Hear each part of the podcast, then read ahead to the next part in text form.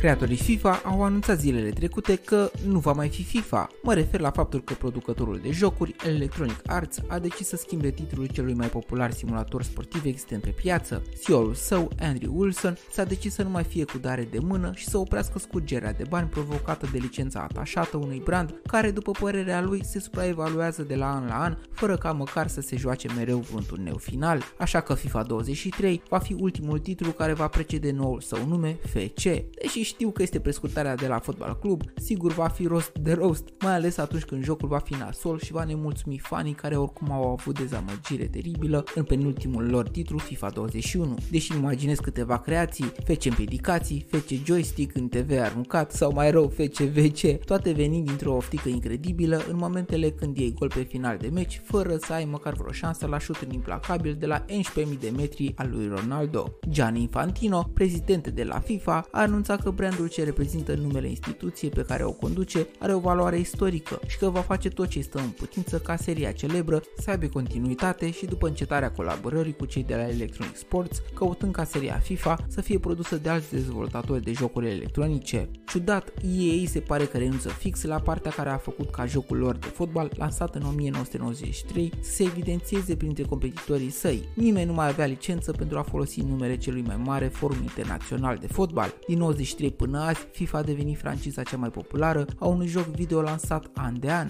Franciza însumează peste 325 de milioane de vânzări în toată istoria sa, de trei ori mai multe decât ale rivalului său PES, iar momentan ediția prezentă se joacă deja de 10 milioane de utilizatori. Jocul este o legendă în sine, care a devenit generații întregi de fani ai sportului cu balonul rotund. Este primul joc care a oferit o grafică 3D în timp real și care a investit constant în a oferi tot ce are mai nou industria de gaming la nivel global. Bogdamen sunt și îmi pare rău că în această săptămână, când se ține noaptea muzeelor, a venit vestea că s-ar putea ca jocul de fotbal FIFA să devină însuși o exponantă alături de o descriere pe o plăcuță alăturată. Aici se află jocul care afrând inimile celor mai buni prieteni alături de care ne-am duelat an la rând pe sinteticul plin de iarbă digitală. Din punct de vedere al marketingului, zic clar că este o greșeală, dar timpul ne va permite să vedem dacă brandul va fi preluat de cineva vrednic sau va rămâne piesa de muzeu de care vorbeam pe curând.